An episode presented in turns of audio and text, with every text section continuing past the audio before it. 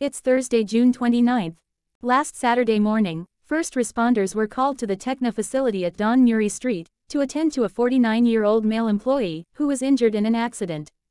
Paramedics transported him to local hospital, where he later died.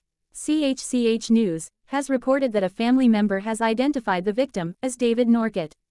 The NRPS have reported the workplace injury to the Ministry of Labor. On Sunday evening, at around 8.30 p.m., a male youth was assaulted and robbed at Mount Carmel Park. A group of four teens, two male and two female, approached the victim and demanded he give them his footwear, a pair of Nike Air Force Ones. When he refused, he was repeatedly punched and kicked by one of the male teens, who then took his shoes.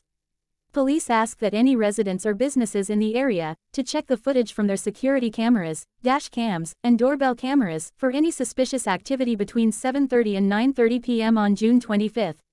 See the link to the NRPS media release in the episode notes for more details. Last Friday, June 23, at around 10 p.m., the Niagara Parks Police responded to the scene of a single vehicle crash by the Niagara River Parkway and Marshall Road. A red pickup truck traveling eastbound on Marshall Road failed to stop at the stop sign at the parkway, then drove through the cable safety barrier and became partially submerged in the Niagara River. The male driver and female passenger were assisted to safety by the Niagara Falls Fire Department. The 33-year-old driver has been charged with a number of offenses including impaired operation, take vehicle without consent, and operating without a license. The NRPS have published the names of those charged with criminal impaired driving offenses for the period of June 19 to 25. Of 10 people charged, ranging in age from 18 to 53 years old, one was a resident of Niagara Falls. These individuals are barred from driving for 90 days. Police ask that you contact them should you know of anyone violating their suspensions. Niagara Falls Junior B hockey team, the Niagara Falls Canucks, is switching to Junior A next season. The Ontario Junior Hockey League has announced that it has accepted Niagara Falls as an expansion team. The OJHL will comprise of 24 teams, with the Canucks playing in the Western Conference. The Canucks co-owner is Niagara Falls native Frank Pete Pietrangelo, who won the Stanley Cup in 1991 with the Pittsburgh Penguins.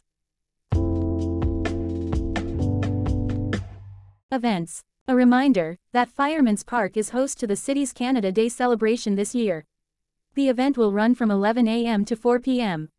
Residents are encouraged to take the free shuttle buses to the park, with pickups at City Hall, the Gale Center, MacBain Community Center, the Canadian Drive Transit Hub, and Club Italia, with departures from each location every half hour. Visit the website, niagarafalls.ca, forward slash Canada Day, for more details on the day's activities, along with the timetable for the free shuttle service. If you appreciate these weekly local updates, let your friends know.